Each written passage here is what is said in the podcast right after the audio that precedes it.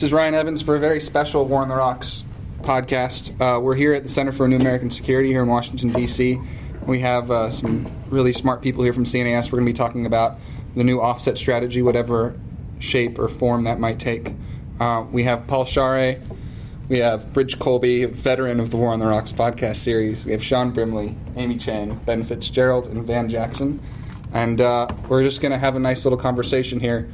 Um, and you know, just because we're at a think tank, it doesn't mean it's a stodgy environment. For context, we have at least three toy robots, a Star Wars model, uh, a plastic shotgun, a Radio Shack drone, and a bottle of bourbon on the table. So and a model of it whatever. Anyone that 47B. Yeah. And any oh that's right. I thought that was Star Wars. Anyway, um, It's a different type of Star Wars. different type of Star Wars. The Navy at Star Wars. So anyone thinks that think tanks take themselves too take themselves too seriously, they clearly don't. So first thing I want to talk about, and we could just throw it open, is um, Secretary Hagel is on his way out.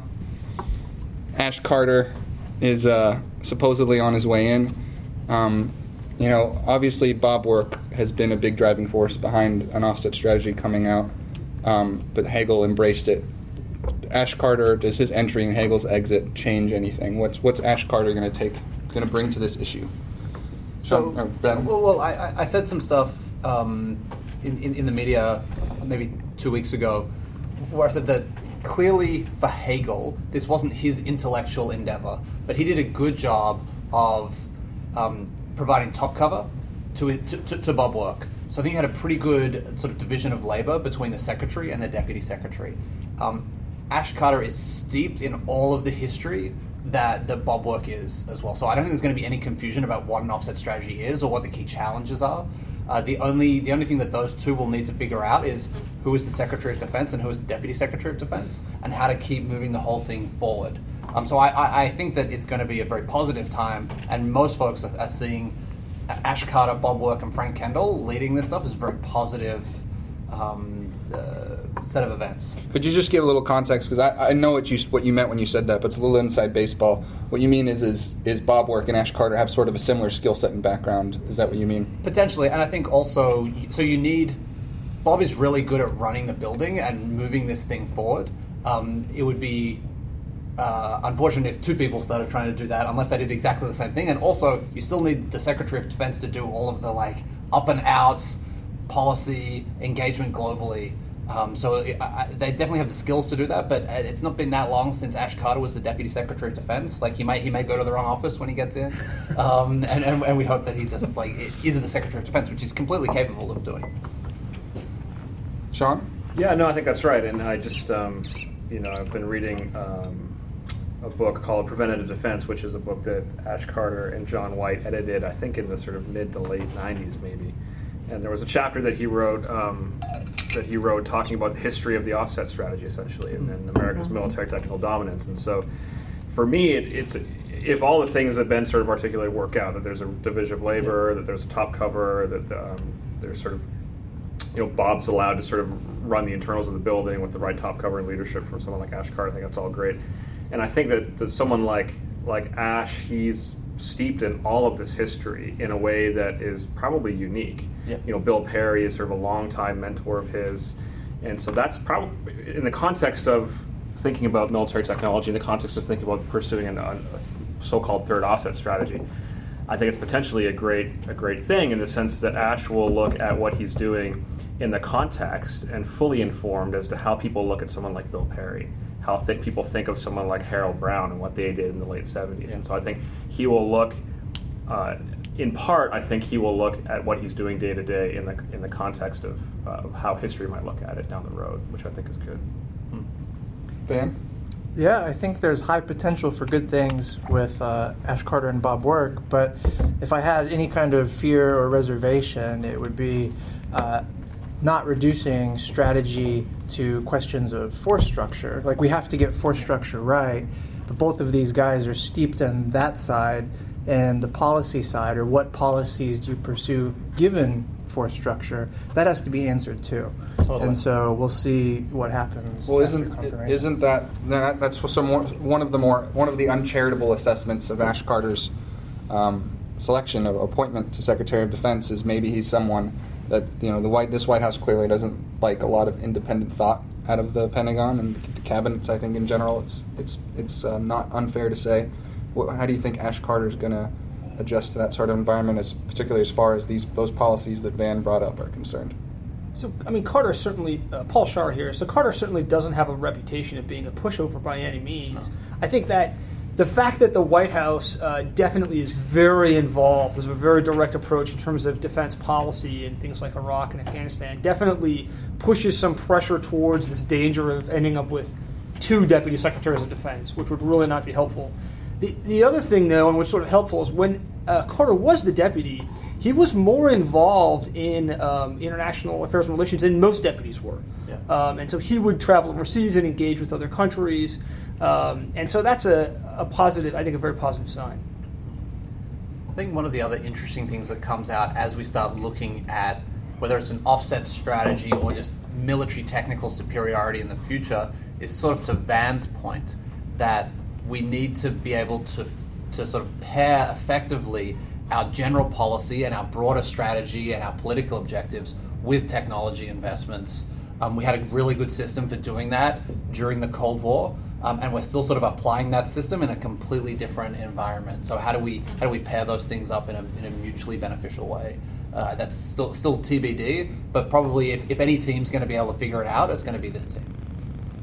What are what are sort if you would if you were to give some advice to a Secretary Ash Carter for his first, let's say, 100 days as Secretary of Defense, as far as offset's concerned, what are the first things that he needs to do? What, I mean, it sounds like some of the some of the fundamental principles of the offset are still not defined and what we exactly mean by the term necessarily. I mean, there's still a lot of exploration going on, right?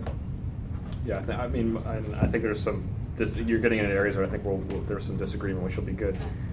For me personally, it's about getting the the FY16 budget framed in the right way, and so I'm, I'm assuming that there are choices inside the 16 budget drop that can be that are real choices and that can be leveraged um, through the prism of this is what offset is.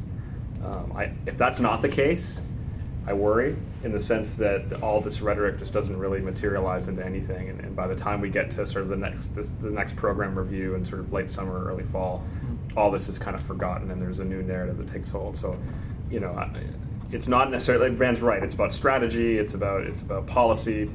But it, it's also about the budget, and if you can't get a couple quick wins that can sort of prove mm. prove out the concept, and, and, and bring some reality to the rhetoric, then I worry. And along that line, uh, this is Amy here. I think conveying the, the message of what actually an offset really means to um, the general population, to people on the Hill, as well as people um, in the defense industries to really understand how this is different from, from prior um, uh, offsets and, and, and what their vision is and how that is translatable um, for, for each of their interests the funny thing about Shawn's point, which I actually kind of agree with, is shocking. is, That's the funny thing. Yeah. yeah no, the uh, the the latest budget that just got approved was for the, the approach that's been taken is this unfunded requirements tradition mm-hmm. that Gates had sort of put a stop to with the resumption of unfunded requirements and the service's ability to go directly to Congress effectively, mm-hmm. appeal to uh, sort of parochial interest in their districts and this kind of thing. Uh, it raises questions about the utility. Is offset, is any kind of strategy just rhetoric? And so the concept of an offset or something to define force structure that involves priorities is hugely important. It becomes more important if sequester sticks or if the unfunded requirement thing goes away, like under Gates. The way uh, the budget process is set up now, going into the future, if Ash Carter doesn't get the unfunded requirements under control, then any sort of talk about strategy on the force structure side is, is going to be lip service, I think. Bridge Colby, you're the person at the table most likely to be the Secretary of Defense in future. Um, I'd be, I'd be, I'd be, I'd be not, curious. Not true, not true. I'd be Solely because he, he looks pretty good in the suit and has not great true. hair. That's right. Well, what, one of you guys. The, the what, Asians what, love him. What do I think about the, the whole issue? I mean, um, well, look, I, th- I definitely agree with Shawn in the sense that uh, um, you got to get it in the budget. I mean, Russ Rumbaugh has a good. He, he uh, I think it's David Stockman line. He says the budget is a rolling history of decisions, and this, the way decisions are manifested is in is in the budget. And uh, you know, I'm a fervent supporter of the offset. I mean, my sense is that that Ash Carter, you know, whom I do not know at all really, uh, but you know, he's clearly a big brain. He's clearly got a strong personality, as Paul, as you as you point out. He's not going to be a wilting violet. Um, he's a he's a sa- he's a he's a tactician, you know, sort of politically and otherwise. So I doubt he's going to confront the White House on things like you know withdrawal from Afghanistan or basic policy on ISIS in Iraq. But that leaves a huge amount of space, and my my, right. my sense is that the White House doesn't care about what's going on internally in the Pentagon as long as it doesn't really affect the top line particularly or you know doesn't otherwise combust. And you know what, what I what I hope is that you know there's a new majority coming in. Senator McCain's taking over the, the helm on on SASC, and Congressman Thornberry uh, has a very good reputation on the on the Armed House Armed Services side.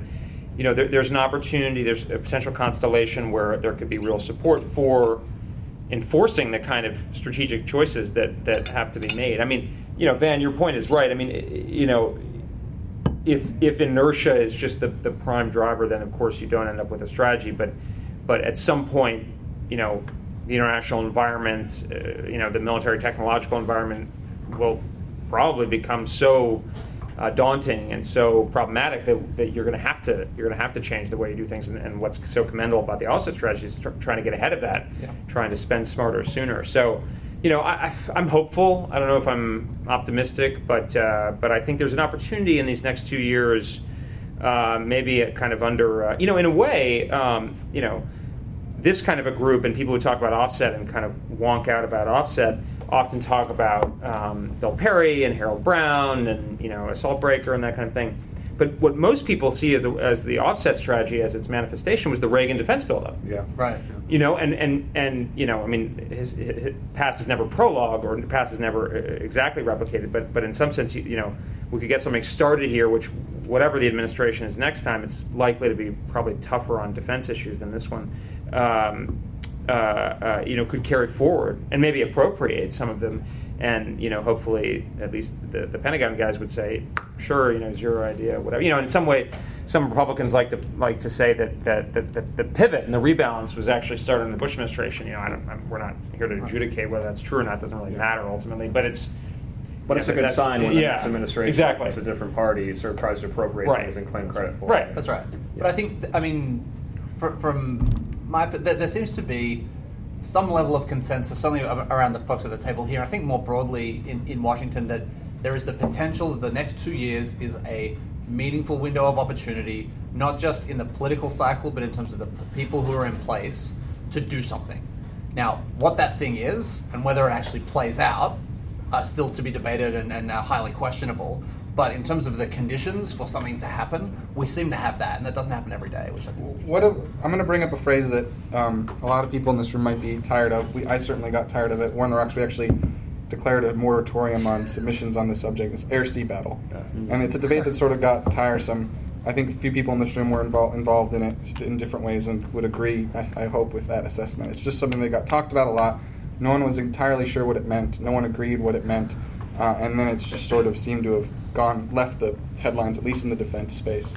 Uh, what can Offset learn from the at least the public relations side of the air sea battle experience? Okay, well, this is where you'll get, I think, some disagreement because I very much agree with, with that. I think uh, the way to approach that is, is, in my mind anyway, to answer the question of what is the core operational challenge that Pentagon planners need to prepare for. You know, what is that, that what is that sort of set of operational challenges that you know that a command, a future commander in chief will will absolutely you know require or have to or have to have in the in the portfolio. For me, it's you know making sure that we can penetrate at range very highly contested environments, integrated air defense systems. Um, you know, a salvo competition with an actor like China, which that has huge you know capacity to throw throw missiles, et cetera. And so for me, that's kind of like the defining operational challenge. And I think the problem of the air sea battle com- uh, uh, conversation was it kind of got wrapped into everything. You know, no one really wanted to talk about China. Everyone in the building talked about China, but everyone on the outside was sort of, well, this can apply to Russia, this can apply to Iran. It's Well, or the it- building when they were talking to outside, right. everybody on the outside Yeah. assumed it was about China. That's right. right. Was- Yeah, so the, the whole conversation was just bizarre, kind of kind of b- bizarre land, and I just think that in the context of Shawn's view, in the context of offset, you've got to go at that problem. You've got to go at that problem. This is not about future land warfare. This is not about getting our, as important as it is, getting you know future infantry squad highly networked with autonomous systems. I Well, it could be about getting troops on land through well, all maybe. these. I just think that you know, look, because how are you going to get the army to access an area? You may not yeah, need. that's You may. The May not is need the to. need. Yeah. But so, so, so, so, so for scale. me, that is the pressing operational challenge. And and my friend Bob Martinage, who, who, who couldn't be here today, he was he testified recently.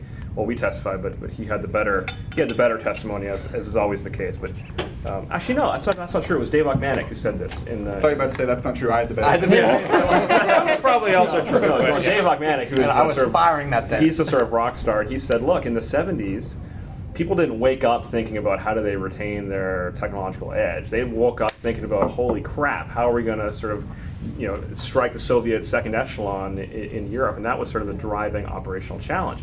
That's part of the reason why I think that period of time you saw some success because they focused because they had to on this key high-end operational challenge. I think if we don't do that, if offset becomes everything from, you know, cyber to land warfare to you know the net, how we approach you know biometric analysis for the next counterinsurgency, then the whole thing just kind of puffs away into thin air, and you know we lose this opportunity to make some real change.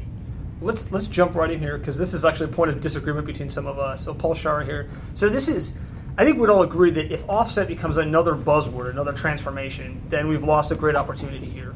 But there is this question of how how much does this really need to be focused on a particular operational problem? And on the one hand, if you do that, um, you can help really drive solutions to that problem.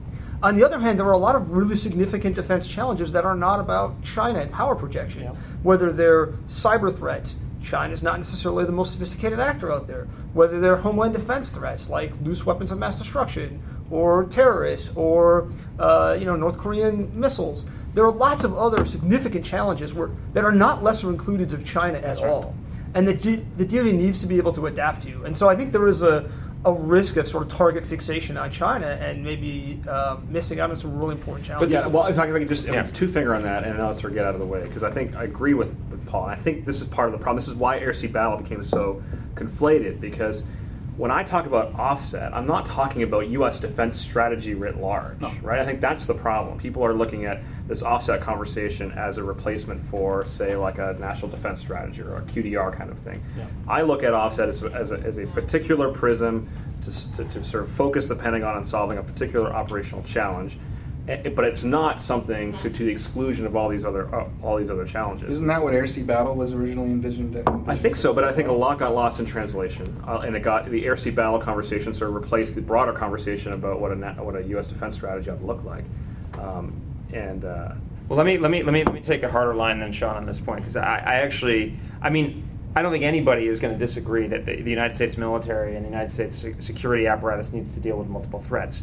But the question is, kind of, what's the balance that's required, or what's the aggregation that's required based on the scale, the sophistication, the consequence of the challenge? And I think my point, and Shawn, you may agree, is the scale of the challenge posed in particular by China, but but I, I think you could you could net them together as sort of major power, kind of near peer or quasi near peer threats. So you would also be thinking about Russia in a similar context, are so significant that if you if you lost the edge there, it would have enormous and cascading strategic impact. Now, clearly, we need to be figuring out uh, dealing with loose nukes or the potential of terrorist use, or terrorists in general, but certainly terrorist use of WMD. Um, we need to have you know kind of medium level capabilities. But I think we want to do a lot of things, but A, we can't do everything, so we need to prioritize. And B, certain things are less costly or can be do, done more efficiently. So, obvi- you know, for instance, like you know, unmanned systems can be used for reconnaissance in a non-stealthy configuration, even if you even if they're built off of a model that's you know also designed for low observability.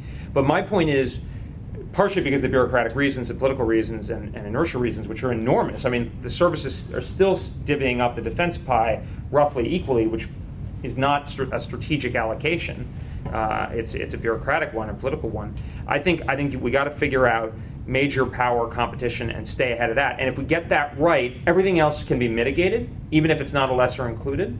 Uh, with with with the other resources available, but if we try to do this balance force, uh, then I think we're gonna we're gonna end up losing. And I think uh, Deputy Secretary Work gave a very good speech at the Council on Foreign Relations that, that I think you guys all saw, but as I commend to the audience, uh, where he pointed out that you know we're going to have changes in the presence mission, you know that, that changes in the whole basing infrastructure based on where where uh, where where warfare uh, uh, is likely to go. So I think that's um, you know I think focusing and understanding the, and staying ahead of the main challenge is is the most important thing. So, um, just for this is Ben here. Uh, Paul and I You're are much the more. Australian. Yeah, You're the Australian in the room. This is Ben. Uh, all of the swearing will come from here. Um, for, for, for reference, Paul and I, I think, are much more of a view than than Bridge and and Shawn. I'm, I'm not sure where Van and Amy fall, but we'll, we'll we'll sort that out in the in the coming minutes. We need to reconfigure the seating in here to reflect the sides that we're I want, I, I want the shotgun and the Lines, bourbon. interior Um, lines. uh, you can keep your robots. The Says the tech guy. Yeah. Yeah. yeah, I can go off the grid with that. The, um, so, quickly on the SE battle thing, I think for me that just shows the paucity of strong thinking in the building and the the the sense the, the the ease with which people will adhere to anything that gets any bureaucratic momentum. So SE battle was an operational concept. Um, you can argue that, that there's an argument to be made that its primary purpose was to defend Air Force and Navy budget um, budget levels, which it was successful at, by the way. TX Hammes has a great line along those lines. He said, "Air sea battle wasn't a strategy to penetrate China; it's a strategy to penetrate Congress." Yeah, I, mission accomplished. Um, the um, so I think that the, the the lesson here for offset stuff is we don't want it to become more than it actually is, um, and also every pet rock that someone has in the building is about to become an offset strategy. So you know, lasers offset, Star Wars offset, new paper clips offset. It's gonna so it's gonna be quite frustrating. Um, the the the key issue for me in this whole thing is about framing. What what's driving the need to change, and how do we orient around that? And and it, for me, it's a question of are we orienting on a threat, or are we trying to address, or, or is the threat the diminution of U.S. technological advantage over time based on macro factors? Now, the, se- the second one doesn't sound sexy at all. It's a lengthy thing to say, and it's harder to get bureaucratic support for. But I think that that is the issue um, because if we if we orient if we optimize for one threat and we're wrong, it could be really expensive to, to, to address.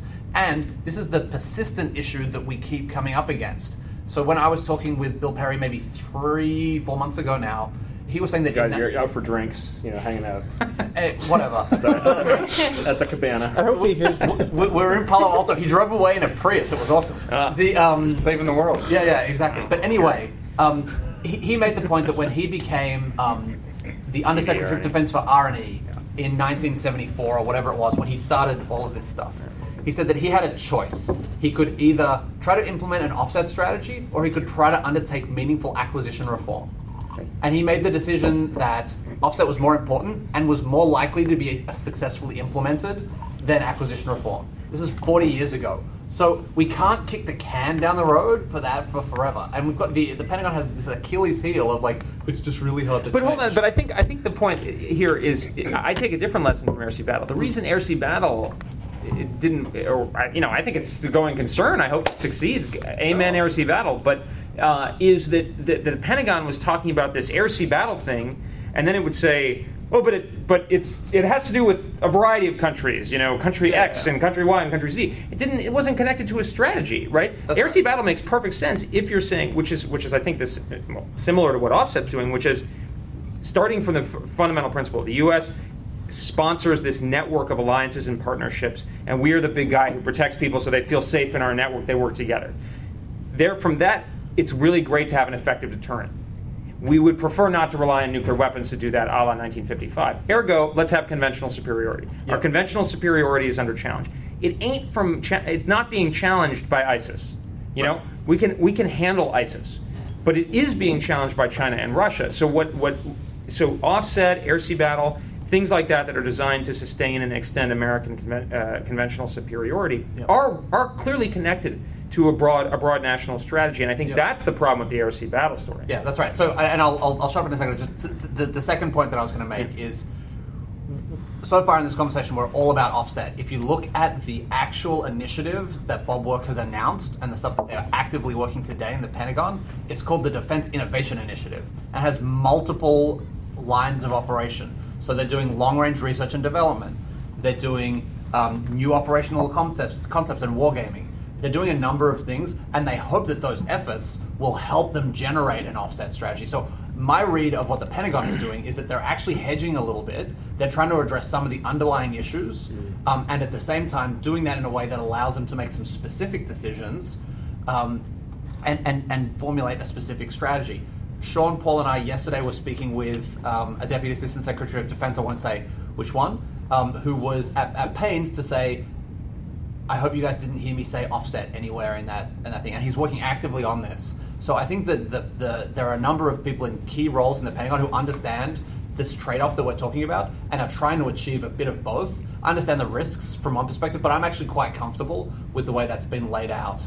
Um, because certainly from my perspective, I'm not saying don't worry about China, don't worry about power projection. If we can't deal with state-based threats and we're focused on like that's the wrong prioritization. It's just a question of how we balance. I, I just I just want to point out that I'm I'm kind of agnostic in this specific debate, but one important thing happened during this debate that you, dear listener, uh, couldn't see, and is that Bridge and Shawn both poured themselves more bourbon, whereas Paul and Ben did not. So I, I'm sort of default It's a modest amount. on their It's side on modest this. I, I think that means that they're more nervous and not quite sure what to say. So No, I they're, think the they're, more- they're, they're clinging to alcohol. Well, no, the As more we so drink, the more we drink, the more we feel that we're winning. can I can I uh, can I uh, not to Of course keep you going, can. but but you know there's an interesting like at a more visceral level. I don't know if you guys saw um, a General uh, uh, McMaster's speech at Georgetown. And Paul, if you if you in particular, as a former Ranger and such, did you see his speech at Georgetown?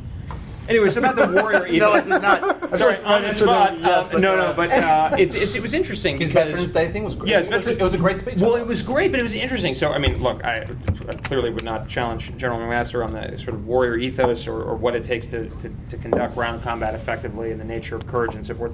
But, you know, wrapped into that was um, uh, a, a stronger argument, which he characterized as being against the revolution in military affairs, which is the kind of yesteryear term. But I saw as a sort of a veiled uh, you know, strike back against the sort of offset idea. And I'm troubled to see, and, I, and Paul, you and I have talked about this. I mean, you don't, I don't, I don't want to associate you with what I'm about to say if you don't want to, but um, i- i- you know, a, a pushback from people often associated with the army. Um, who who kind of exhibit this sort of opposite skepticism or even opposition Yeah. to the maintenance of technological uh, advantage. And um, you know, to me, going forward, I mean, there, there, for the last few decades, we have been able to be all things to all men in a sense. And I think going forward, we're just not going to have that that luxury. And that, you know, I mean, to your point about Ochmanek, when when uh, Dave Ochmanek and Ted Warner and all these other guys were working on on the original offset strategy, the Army was the centerpiece of Yeah. conventional deterrence and, and the Air Force, obviously, air land battle. So it's not a hostility to a particular service, but it's a, a recognition. Of course, in the European theater, the Army continues to play a signal role, but that's a different thing than mass tank armies and you know, et cetera, et cetera. So uh, you know, I, I think I think I, to me that just reinforces the, the importance of clarity and almost you know Dean Acheson's famous line about clearer than truth, almost that you got to be crystal clear. Maintenance of military technological superiority has got to be the, the Yeah, I, I think that's right. Um, I, I- I've known HR for a, like since he was a colonel, and, and I love him. Mm-hmm. I, I think he's creating something of a false dichotomy. You've either either Yeah. got human warfare Right, or right. technological warfare, Right. And like- that, that, that's not that's inaccurate. Um, so we, we continue to. I don't want to get all Clausewitzian on the whole thing, but you know, let, like th- that's the nature of warfare. Um, but that doesn't. That's not separate from thinking about technology, and we need to bring those Yeah. th- those things together. The, I, I get frustrated frustrated when people say it's all about the people, and I'm like, yeah, Yeah. You, you, you can't just march with a bunch of master's degrees and bayonets in a conflict and assume that you're going to carry the day, Yeah. right? Like it's not. It's like, oh, I've, I'm thinking my way out of getting shot in the gut. Well, you know It's what? not- it's to not- be it's not as fair, simple as just sorry to interrupt, but to be fair, I think it, that's a reaction against sort of an American cultural proclivity to look for technological solutions to ever, for everything. Absolutely, absolutely. Instead of focusing on quality of personnel, and I think anyone, I mean, uh, several people in here have run organizations, um, and all problems are people problems at the end of the day. Yeah, no, I'm with I'm with, I'm with you on that. But Uh, one one quick point, but the the interesting thing is that the army there, there's this sense that McMaster is associated with this sort of COIN school, which to me, Ooh, I no, wouldn't it's not. no. Okay, okay, then that's a, then. But okay, then He's let just, me, let me he's just very good at it. let me se- let me separate General McMaster, but I don't think the, der- the, the the conclusion from your correct point, which is that which I completely agree with, which is that technology and including military technology will not solve all of your problems, or even many of them. It does not mean that like 150,000 guys on the ground will solve the problem. I mean, Yeah. in a sense, like Or they cause- stabilization, they it, they don't more work problems. very well either. So, well, actually, me, works let me well. let me jump in here because actually I think you're mixing up a number of different concepts, right? I mean, there is Yeah. something of a parochial debate inside the Pentagon, and people sort of trying trying to uh, bolster their own budgets, Mm-hmm. right? That there's something like that going on, but there's a strong um, sort of current of uh, a push against technology in the army, and I don't think it has anything to do with air sea battle. I think it has to do with the army's own experience that it went into Yeah. places like Iraq and Afghanistan with massive That's right. technological superiority in conventional ways, with a vision of future combat systems that was even more bought into sort of this RMA, what turned out to be just complete Wrong. smoke and mirrors Yeah. Right, on the ground right, side. You know, I, I have sort of a, a foot in both worlds, and then I work on technology issues now. I think Can you tell a a bit about your background, Paul? yeah, I mean, I was a I was a army ranger. I fought. I did four tours in Iraq and Afghanistan, and so like, and and, and I was in the special ops community where what makes special operations work is the people. It's screening people. Yeah, they have more money, and so they have modestly better kit. But if you go the, you gave those to anybody, they, they- you wouldn't have a special operator. And so um, I think part of it is just that the nature of warfare on the ground is different. We. Bob Scales has sort of this. this Yeah. He says a lot of interesting things, um, but he, Can you tell just brief break down who General Scales? is? General Scales, a former Army uh, general, and he, he comments quite a bit on. He's retired. Comments quite a bit on various various Army issues, and he makes sort of this point about casualty ratios in World War II with Yeah. bombers, uh, submariners, and infantrymen all having the three highest casualty rates. And since World War II, those have plummeted precipitously for bombers and submariners, uh, but not for the infantry. And I think he misses the boat on the answer. Why he sort of says, "Well, we don't, you know, support the infantry." Uh, there may be some truth to that, but I think fundamentally it's because we've been able to leverage technology in ways that we're limited with people because you're limited by what you can carry. Until we have some kind of, you know, exoskeleton with some kind of crazy power suit, and I think that's quite a bit down the road. Um, you're just limited by, by fundamental weight, which has never it- changed. That's really true, and, the and you and you know this Roman infinitely, soldier. infinitely better than I. But on the other hand, and we were facing a, an inferior uh, opponent, obviously, although a formidable one. But the the and not to defend the RMA stuff, but like this to me has more to do with the objectives of the war. And when I uh, when I was involved in the Middle East stuff, I was always struck again not to return to Clausewitz, but like it's all about what is the objective in the Yeah. war. Clearly, if your attempt is if your interest is in like a sustained pacification of a, of a recalcitrant population, these kind of people things are going to be particularly important. And clearly, in ground conflict in general, which you, again you know much better than I. But in terms of like the initial encounter, it was decisive. And that was a different model than the United States had pursued, say, in 1965 in Vietnam, for instance. You know, so so like I again com- obviously right, but it's it's more about like you know, and obviously that's combined arms. It's not just the ground co- component. But I mean, it seems to me that technology is a huge thing that you want to embrace in the ground component as well. I mean, the, the idea being like let the other bastard die for his country, right? I mean, Yeah, I mean, I mean, I think even even amongst people who are not that there are defined schools on this, but like even for the like human centric Mm-hmm. ground guy, they're not going to be like, oh yeah, take away take away the sights in my tank and my comm, right? Like, and, and and I think that this is where sometimes we get into this thing of the difference between technology and capability, um, and, and and so people trust. The capabilities that they have, they just don't want the newfangled, crazy Sure. um, Yeah. thing that doesn't actually work, which is a completely Well, sane, well, yeah. reasonable Well. I'm, I'm, I'm thinking we've of kind of got away from. You know, I'm listening. I mean, it, it all relates, frankly, right? I mean, I think of Carl Builder's, you know, famous book "Masks of War," Nice. and uh, yeah, from now on, let's try to get get as many, Yeah, nerdy geek. yeah, the more abstruse, the better. and the, the winner can you know drink some more. But I think you know I mean I think with the army it's it's, it's they value their people, they value their end strength, they they value active duty end strength, and you see that sort of play out. I mean, with all due respect to the argumentation, I mean this is kind of all these arguments are kind of falling in line. I mean, you know, the Navy they're controlled by right you know they're led by sort of fighter pilots right now carrier based fighter pilots. And you know guess what? That's why you know introducing unmanned systems on the carrier is such a knockdown drag out fight you know.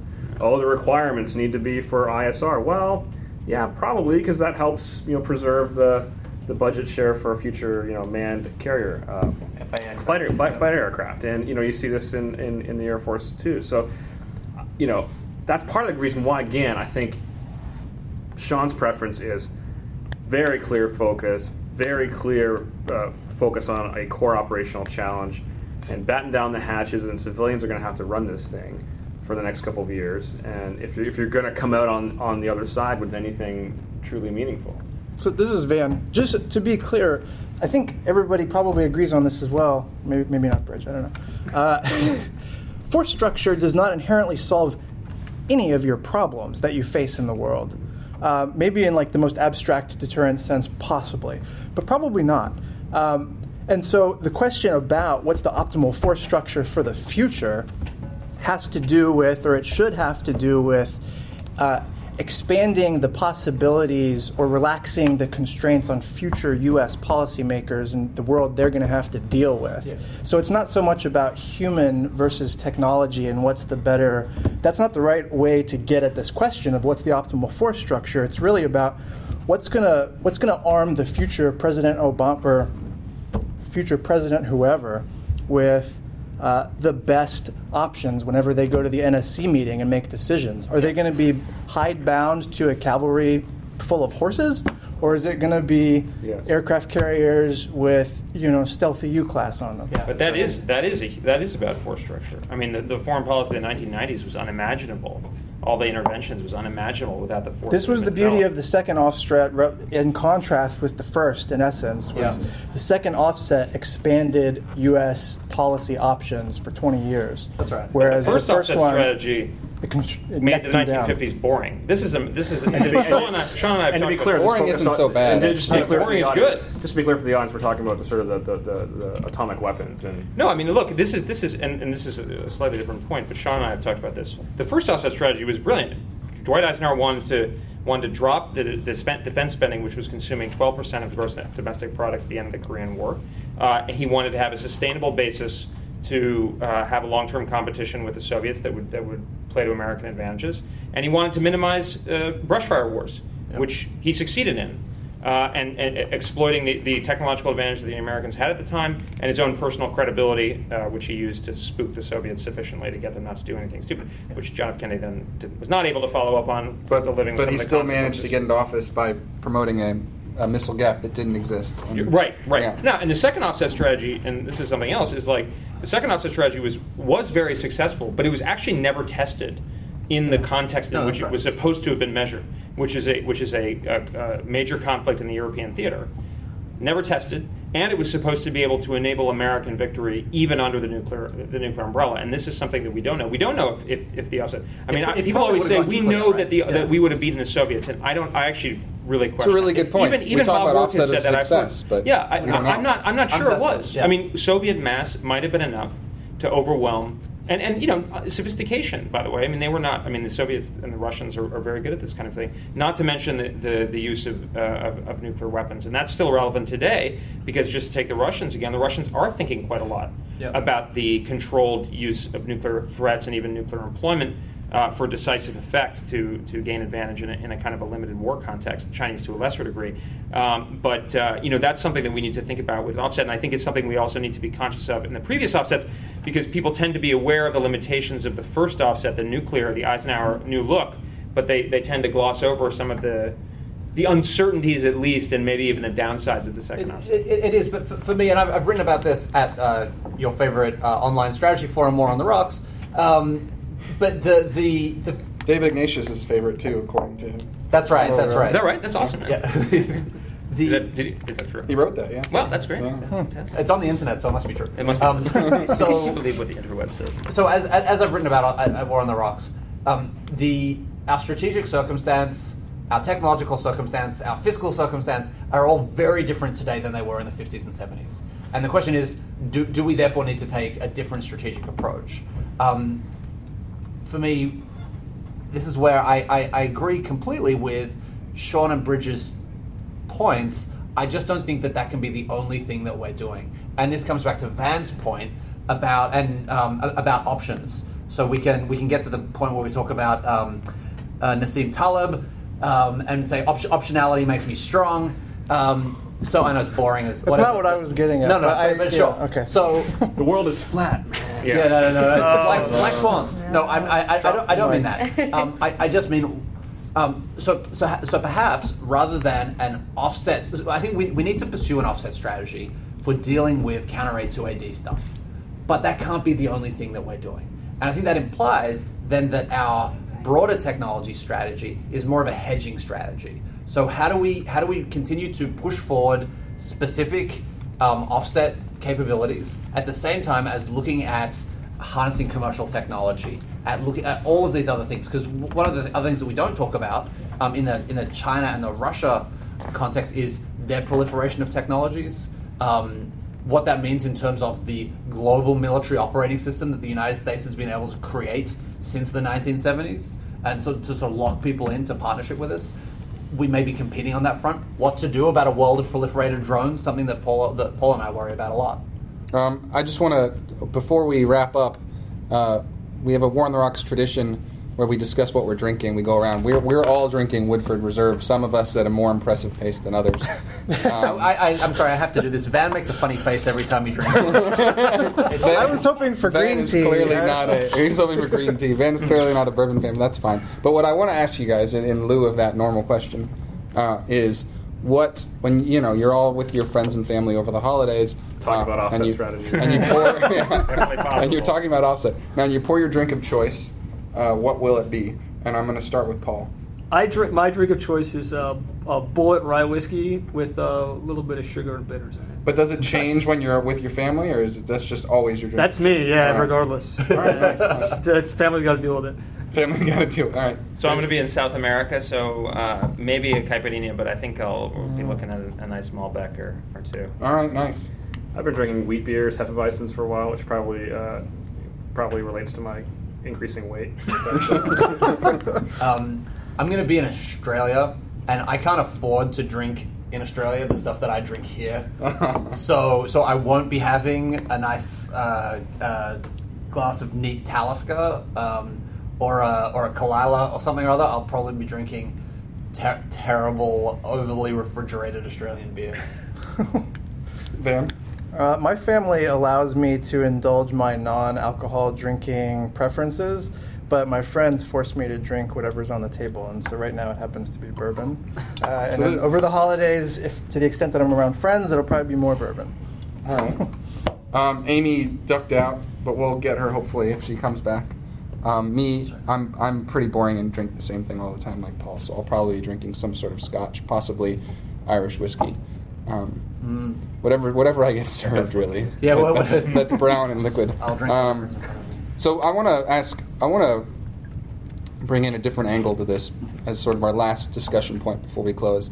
Andy Marshall, uh, known as a big advocate of revolution military affairs, uh, rumored actually hasn't been officially announced, although ever it's the, the worst kept secret in Washington, about to be retiring. Um, what i- is not is this not basically a different version of what he's been promoting for years? I mean, is he's sort of the continuation in many ways of, of many different sort of technological offsets in the defense world. His whole career has sort of been threaded with those. Or am I getting that narrative wrong? I think he's the primary Longest serving civil sorry, longest serving civil government civil servant in government. I, I believe. Yeah. I mean, so this is Van.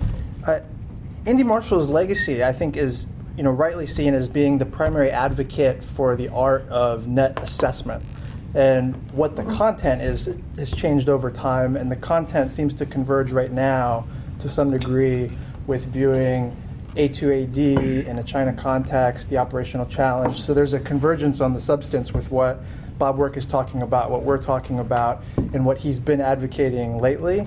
That doesn't make him right for his entire career. It doesn't mean that the universe is reducible to eternal strategic competition, um, but there are instances when that's correct, and it certainly as DoD, it's a prudent hedge to make assumptions that the next baddest guy on the block could have your number, and so you need to be prepared. I think to Well the to the extent that what we're talking about is addressing the anti-access challenge, uh, Mr. Marshall and people that have worked with him have been talking about that for a very long time, and there's a you know a rich history of sort of uh, various reports and documents and people sort of discussing that. But I do think it's incumbent to sort of look beyond that. A lot of the anti-access challenge we're facing today or in the near future is the proliferation of weapons that we've basically started with, uh, precision strike weapons, into the hands of others. But I think an important component that is that you know sort of the next step is what's the next evolution. I do think a big part of it is based in continuing information technology and automation, whether it's on you know unmanned things or missiles or manned platforms, um, and that's there's a lot of work that still needs to be done to figure out what does that that future warfare environment start to look like. Rich, any comment on this? Well, I mean, you know, Andy Marshall's been a, a, a giant of a, of a public servant and has, you know, uh, sponsored a lot of a lot of great work. And I think a lot of the, you know, I mean, he, he's sort of famous for not releasing his reports, so it's hard to hard to say what, what you know. And, and, and internally, I, I can't judge what his influence has been. I think it, you know, by common reporting, it seems to has has varied over time. I mean, he was very close to Jim Schlesinger, and, and I think he got along well with Rumsfeld. I don't know, and other other uh, under other secretaries. But I, you know, one of, I think one of his big legacies is his patronage of really talented Yeah, totally. uh, people, and uh, you know, uh, Andy Krepinevich, Bob Work, Tom Ehrhard, you know, Jim Thomas, uh, Bob Martinage. You know, I, I, these guys have been in his in his orbit. Jerry Hendrix here. Um, and uh, Jan Van Tol. I- I- there, there are a, a bunch of those people, and, and you know, they differ among themselves. I differ with some of them on various issues, but they bring to um, they bring to the discussion a real uh, intellect and a real kind of strategic mindset that that is often uh, is, is, is sort of rarer than, uh, than than than one would like. I mean, I think if anything, you know, he's probably been associated with the premier military intellectuals of the last generation and, and mentored them. So I mean, if that's if nothing else, that's a lot. So. Yeah, just to pick up on that a little bit. I mean, uh, one of my um, maybe least favorite part points in, at the Pentagon was when I was drafted by then Jim Miller to serve on Secretary Gates's efficiencies task force, and it was sort of uh, it was one of those you know it was you know it was rewarding in a sense, but it was ridiculous, right? You'd, you'd, uh, you'd get to the building at five thirty in the morning, you'd have a prep meeting for the prep meeting for the stat. It was just it was ridiculous, but. One of the things that really rang true for me, because every single component of OSD would come into this task force and sort of justify its budget line, and we would basically it was, it was like a three or four month audit of, of the stuff. you were like the two Bobs in Office Space. Yeah. Yeah, exactly. You're like, yeah, I'm gonna need you to go down to the Yeah. basement. Michael- Where- where's your TPS report? Um, but what was what what what what really brought home to me was in the context of net assessment was the power that comes from having a significant amount of study money Yep. and having a single office manage that significant amount of study money year after year after year after year after year. And not even a lot of money, but Not even the, a in lot. the large scope, scope of the defense budget. That's right. autonomously as well. Well, that's right, but it was just you know to pick up on what Bruce was talking about the, the, pow- the sort of power and influence associated with basically sponsoring an entire multiple generations of analysts that are sort of focused on relatively similar topics, you know, evolving over time. Uh, juxtaposed with how much larger amounts of study money are basically just you know totally mismanaged by OSD, right? Policy has a little bit, all the DASDs kind of have their thing, ATL has a little pot here and there, but it doesn't really add up to much. There's a lot of duplication, there's no coordination. I mean, I remember being an action officer in strategy, I mean, sort of almost being forced Yeah. to spend way more money than was prudent on an FFRDC study that got me 25 PowerPoint slides and some text, Yeah. And it was just a colossal waste. Yeah. Um, so, so, to, so to me, as you think about the future of places like net assessment or, or how, you know, you know, I think in my top ten things for like the U- Department of Defense writ large, Yeah. you know, next to like UCLASS or UCAVs or submarines, or somewhere in that list, it's probably not in the top five, but maybe it's in the top ten, top fifteen. Is like it's the strategic use of study money at the highest level. How about just a single database of what studies the department's already paid? I for would that settle. I would. Settle, I would Like settle. exactly. It's, That it's would funny that settle sounds. for that. That shockingly doesn't exist. Amazing. Uh, it's shocking. there is internal demand to create it. It's just time and resources. I think people recognize the need, but how far back do you go? We actually were started grappling with this right before I jumped ship. Former Pentagon guy. Yeah, I think the thing for me, I, I, I think that Paul, Bridge, and Shawn have covered covered the big things. The takeaway for me when I think about net assessment in the context of offset, that there are some some parallels there, just in terms of no one is right all the time on this stuff, and we need to approach all of this with a high degree of humility. Um, if I, I think that you know Andy Marshall was incredibly prescient on some things, and there are other things which to this day he's still like, I really thought that that was going to happen like 20 years sooner than it did. What, why is that? Um, if you look at some of the, the old uh, long range research development planning documents and some of the other offset documents, they were they were talking about this stuff which seems like genius now. So microprocessors, precision munitions, da da da da da. We, we, we, we overlooked the fact that they were talking about directed energy weapons in the same time in the same time horizon. So they were out by like 40 years, maybe 60 years. So we're not going to be right about all of this. And this, for me, is where a hedging strategy is probably more useful than an offset strategy. Um, so, so that we have the optionality that we were making jokes about before. So let me just say, if, if you heard some strange noises there, that was Ryan shooting me in the face with the Nerf shotgun. That Thanks for joining us for this very special edition of the War on Rocks podcast series. Happy Uh, holidays, nerds. Happy holidays, war nerds. Happy holidays. We're gonna be uh, we're gonna be doing a few of these between now and June on this similar theme, and hopefully we'll get members of this group back together. I think this is a really productive, rich conversation, and I think this conversation is going to evolve in interesting ways once some more specific policies get announced um, That's right. over the coming months. So, And uh, Amy apologizes. She was dragged away to provide expert commentary on North Korean hacking. Hello. well, we'll edit that out too.